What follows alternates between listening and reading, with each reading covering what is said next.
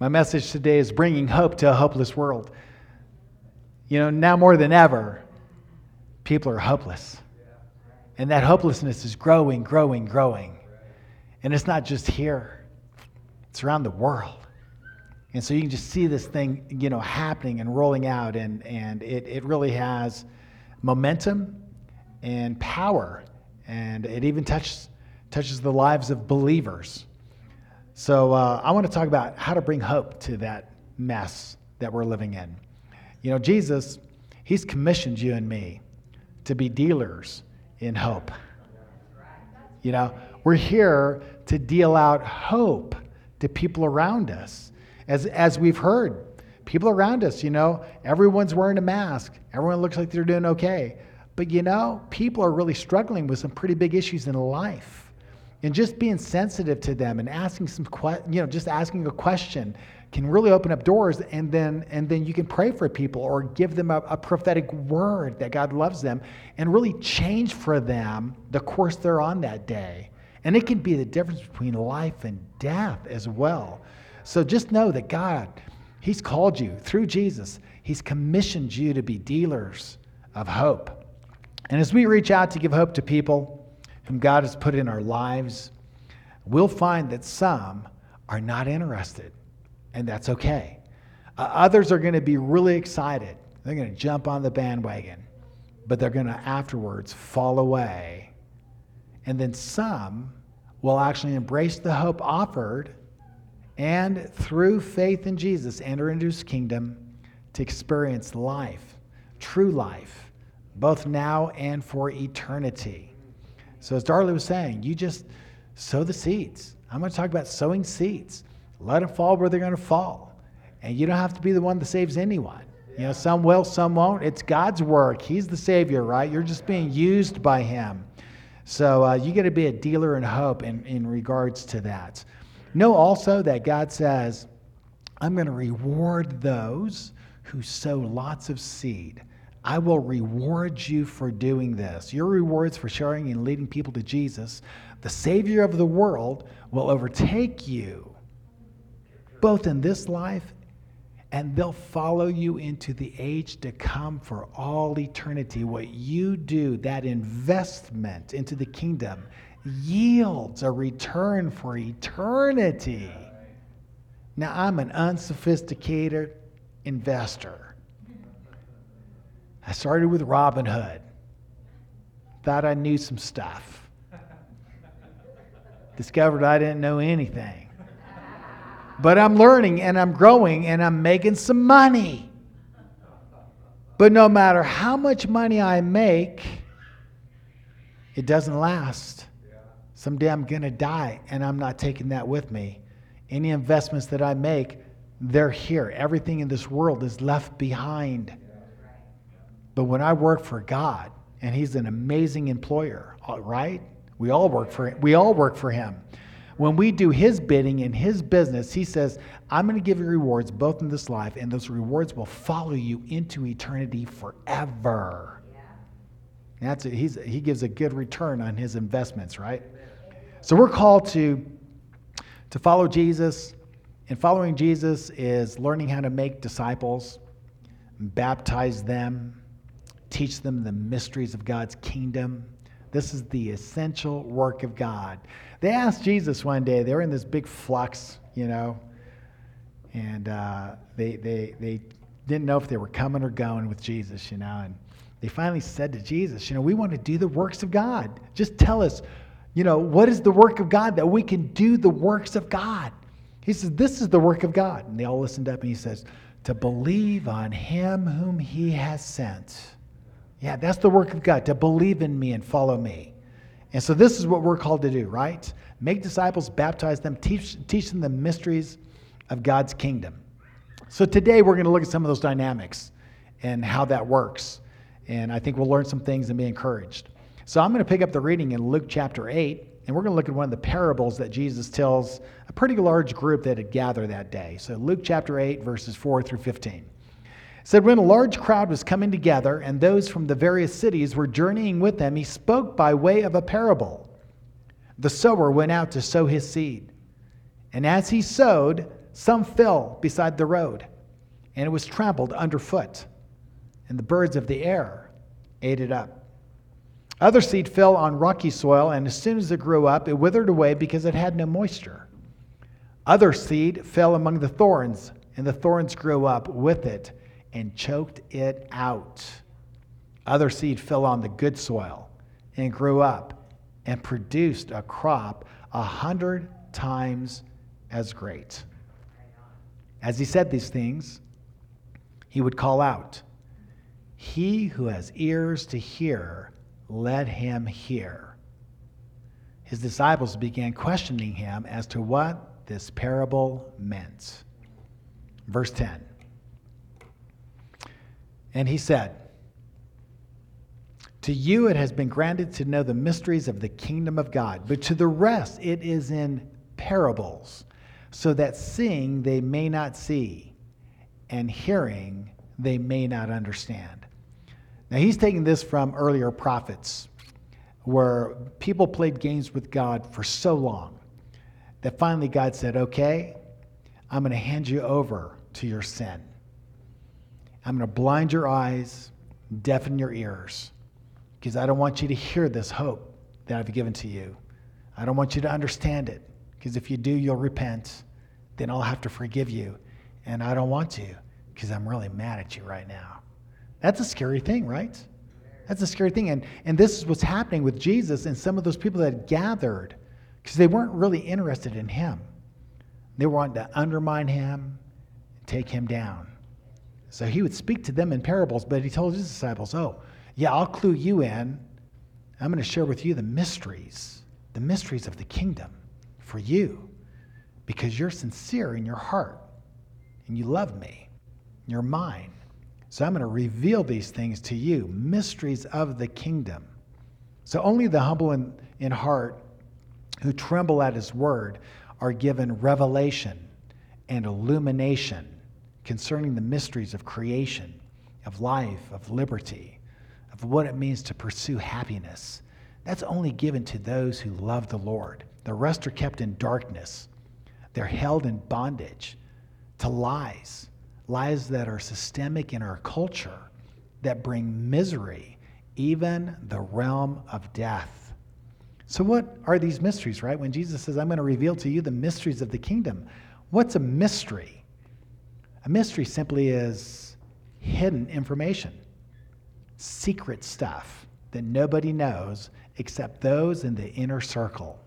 Right? It's the information that you need in order to get your breakthroughs and succeed and prosper in God's order, in God's design. These are the mysteries of the kingdom that Jesus comes to give people so they can experience life and liberty and happiness. Let me give you some examples of the mysteries of, of the kingdom. The meaning of life itself.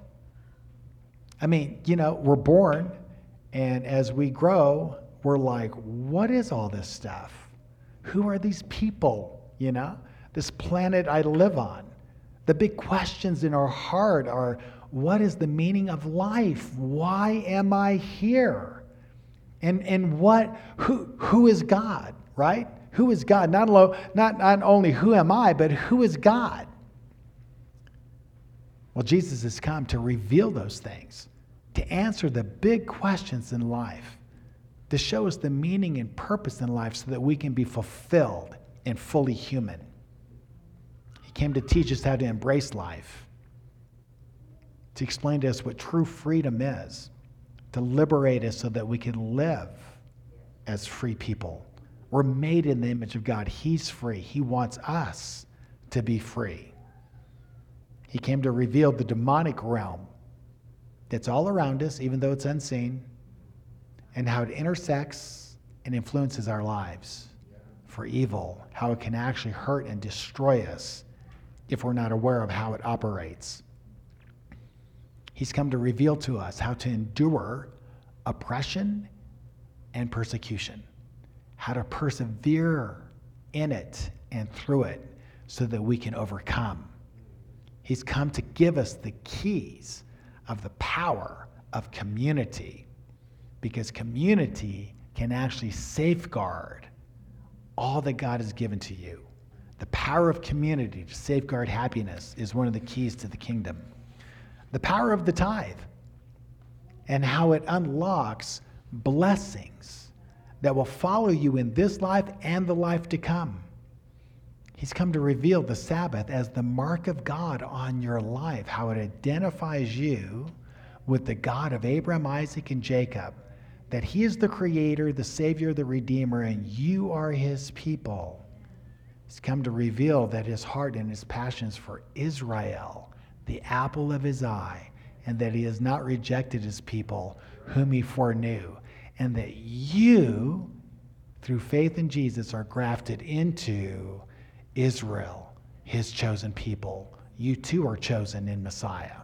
So this is the revelations. This is just a few of them. There's so much that he's come to reveal to us, to open our eyes to, so that we can actually rule and reign with him in this life and in the age to come. To rule and reign with Jesus. Now I know, well, I don't want to go there. I don't have time. So let's just jump into um, Luke chapter 8 and verse 12. No, actually, no, let's go to Luke chapter 11. I'm sorry. 8 and verse 11. Luke chapter 8 and verse 11. Now, the parable is this the seed is the word of God. So, in the parable of the sower and the seed, the seed is in reference to the word of God. God says, My thoughts are not your thoughts. My ways are not your ways. They're as high as the heavens are above you. My thoughts are above your thoughts, right? But he goes on to say through Isaiah that he will furnish seed to the sower and bread to the eater. So will my word be, which goes forth from my mouth. My word will not return to me empty without accomplishing what I desire and without succeeding in the matter for which I sent it. The word of God, that's what we sow. The Word of God is alive.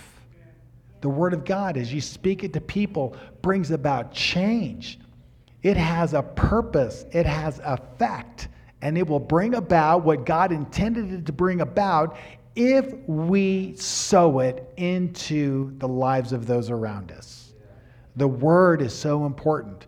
We're here to sow the Word, not, not, not, not what the media is sowing and what people around us are sowing, what our own natural hearts want to sow. We're here to speak the word of God. It's alive, living, full of blessing. And when we speak that, it goes into the hearts of people. And just like seed in the soil, it takes a while to germinate. You know, we water it by praying for those people that we're sowing seed into and it begins to grow and has this effect and it changes people. They interact with it. They either reject it or embrace it. And it has this powerful, powerful effect. So we take the word as seed. Every verse is a seed, right?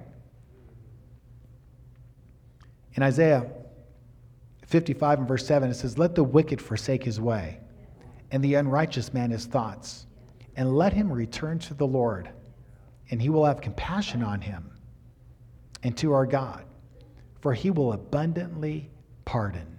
That's a good word. That's a good word for people, especially people that are lost, alienated. Because what the word says is, I love you. You return to me. I'll forgive you. I'm here to pardon your sins, not condemn you. See, that's a good word for anyone that's struggling with, you know, God could never love me. That could change everything for a person. The Word of God is alive.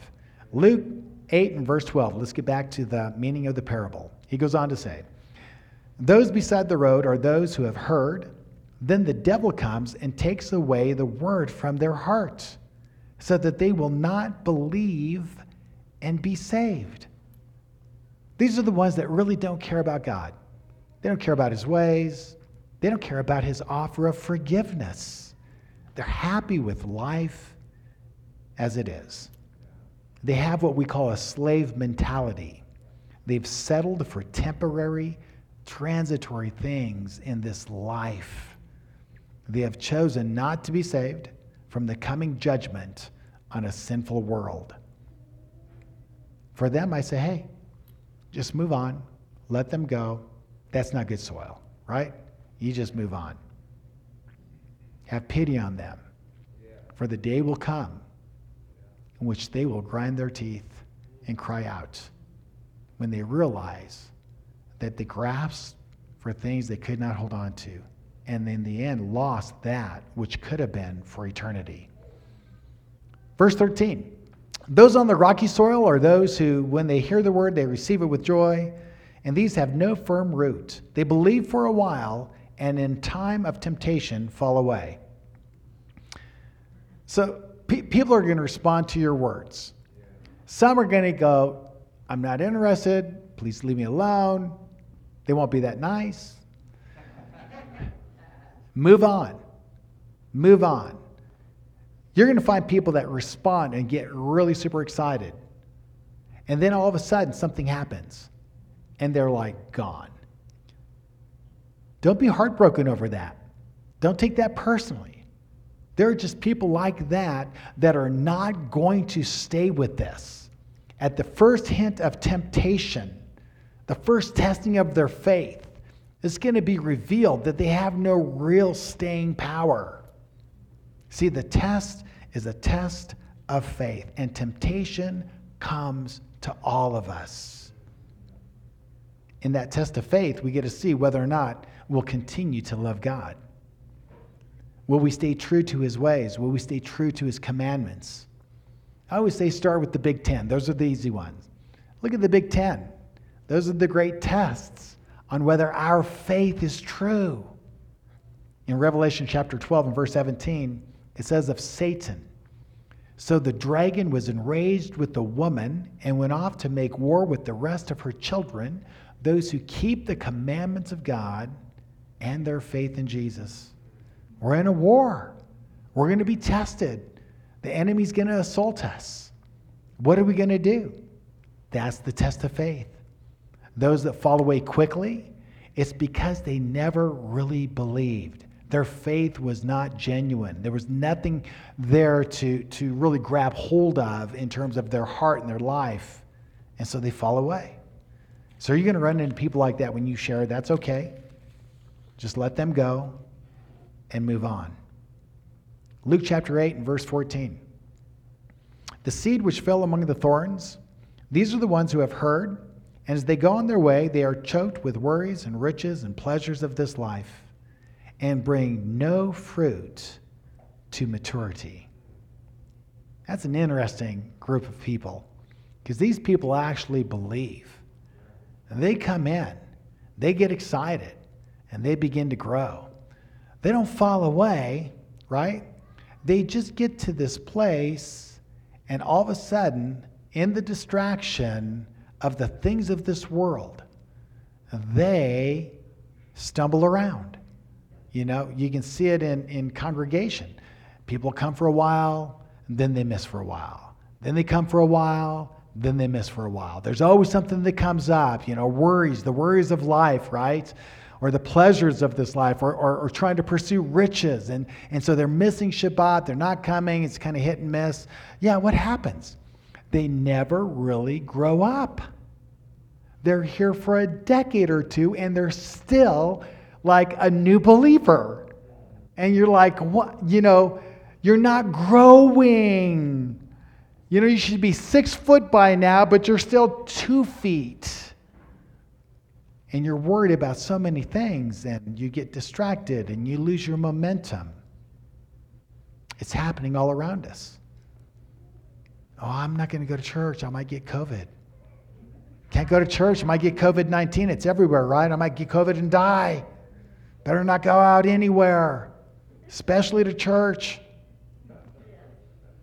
I'll go to King Soopers because I'm hungry, but can't go to church. COVID's at church. Our pursuit for food, just the basics in life, right? Our, our pursuit to have food and shelter and clothes sometimes can become a point of idolatry.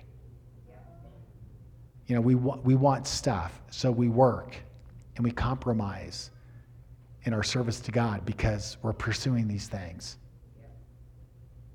I want to be rich, right? I want to be rich. And people that want to be rich sometimes will work 24 7.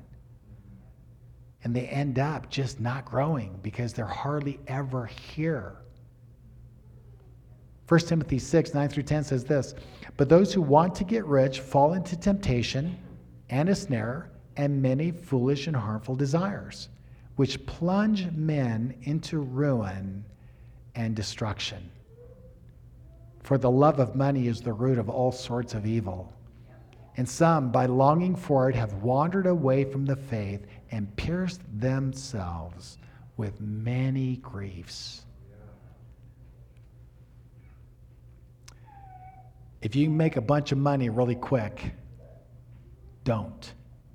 It's a lie. The get rich quick schemes don't work. Dawn't set your heart on money and riches, set it on the kingdom of God. I did the get rich quick stuff. Me and Don, right? We wanted all the stuff now, early in our life when we first got married, right? So we got into different things, you know.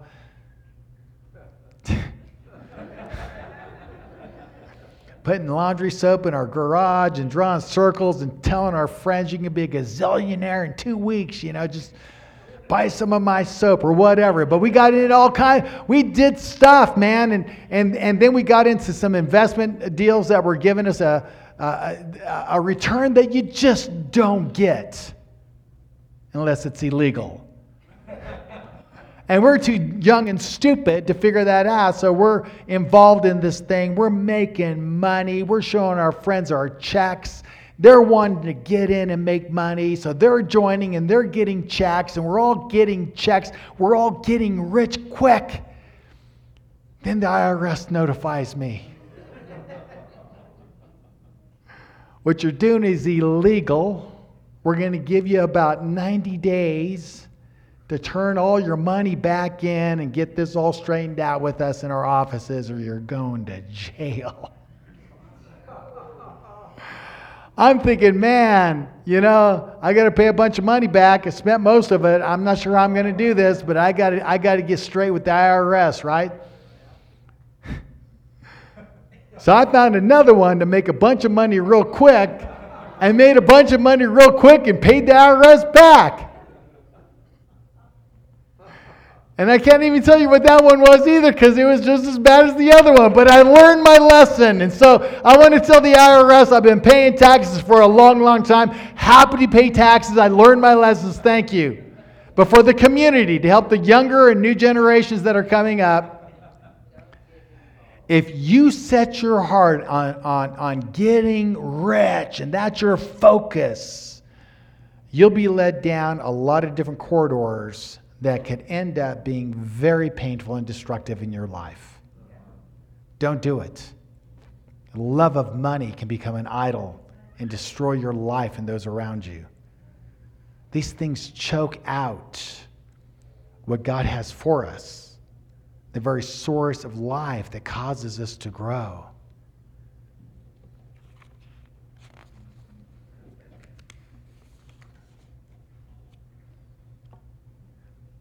Jesus summoned a, crowd, a different setting, summoned a crowd with his disciples and said to them, If anyone wishes to come after me, he must deny himself and take up his cross and follow me.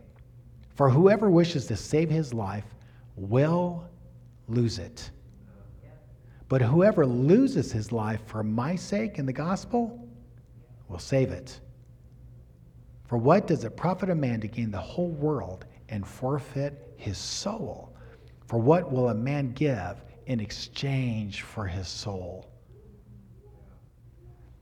I gave my life up for Jesus. I was at a place where, after I mocked, ridiculed, played games with Ron for a long, long time, when I got myself in some real trouble, and let, let me tell you, I, I want to tell you, you say, well, you were just 18, you know? I mean, you haven't even lived long enough to know what trouble is. No, let me tell you something. At 18 years old, you can do some really stupid things and end up in jail for life. And I'm going to tell you, I was on a bad, bad track with some bad friends, and I was, I was on the brink of really, really messing up my life. And I know myself. I, I, my, my whole life, I've lived fast and hard. That's how I live, fast and hard. And I can tell you, by the time I was 18, I was already fast and hard into some pretty stupid stuff. And I know where that was taking me. I know where that was going. And I can tell you right now that if, if the Lord had not gotten a hold of my life within another year or two, I probably would have been in a place either in a, either in a psych ward, flipped out because of what I was doing, or due to the associated crime when you are doing drugs and stuff, end up in prison for years. Who, I know, I know what I was capable of doing, and it was already in a big, terrible place. And I was crying out to God. Anxiety attacks, I was demonized. And I turned to the only person that I knew had the goods. The one I mocked, made fun of, and ridiculed was the one I knew could help me. So I, I want to encourage you that when you're working with people, you love on them. Don't take things personal. When they lash out at you, you know, the scheme of the enemy is to get you just to give up on people. Don't you ever give up on anyone. You love, you pray, and you wait. You sow those seeds because they'll have an effect. And I came crashing into the kingdom as he led me to the Lord. Changed my life forever. Changed John's life forever. And, and, and even when I give up my life, because when I came and surrendered to Jesus, you know, there was this aspect of, I'm not surrendering anything. My life's jacked, it's broken, I'm a mess. I give you nothing in exchange for beauty. Yeah, he took my ashes and gave me beauty. Yeah, that's an amazing thing. But regardless, it doesn't matter. If you try to hold on to your life, it's going to, like running water through your fingers, slip away in the end. It's gone. You, you can be very successful in life and have a bunch of stuff and have the easy, the easy life, you know? But it's just a vapor of time anyway. What good is that anyway? You can be a billionaire. Who cares? You're only a billionaire for a very short period of time and you lose it all for eternity. And the horror, the terror to come. Oh man, I'm telling you right now. If I was a billionaire, I'd give all, I'd give all of it up. Because nothing in this life is worth holding on to. The only thing worth holding on to is your soul, is you. You give that to God, and He'll give it back forever. What you give, you keep, and what you keep, you lose. Minister Dawn, come on up. She just wants to say something. Everyone else has too, so go ahead. Um, I think this is really important that I have talked to a lot of people and they said, well, I'm going to accept Jesus when I get my life straightened out. Well, the thing is, you're never going to get your life straightened out. The thing is, is, Jesus helps you get your life straightened out when you give your life to Him. Yes. Because He's the one that transforms you and changes you and helps you overcome sin. Yes, amen. Thank you, Dawn. Yeah, I'm going to get all cleaned up so I can take a shower. No, no, no. You, you get in the shower to get cleaned up. You come to the, the fount of the blood of Jesus to get clean. You don't get cleaned up to come to Jesus. You come to Jesus to get cleaned up. Yeah, that he came for us. He loves us.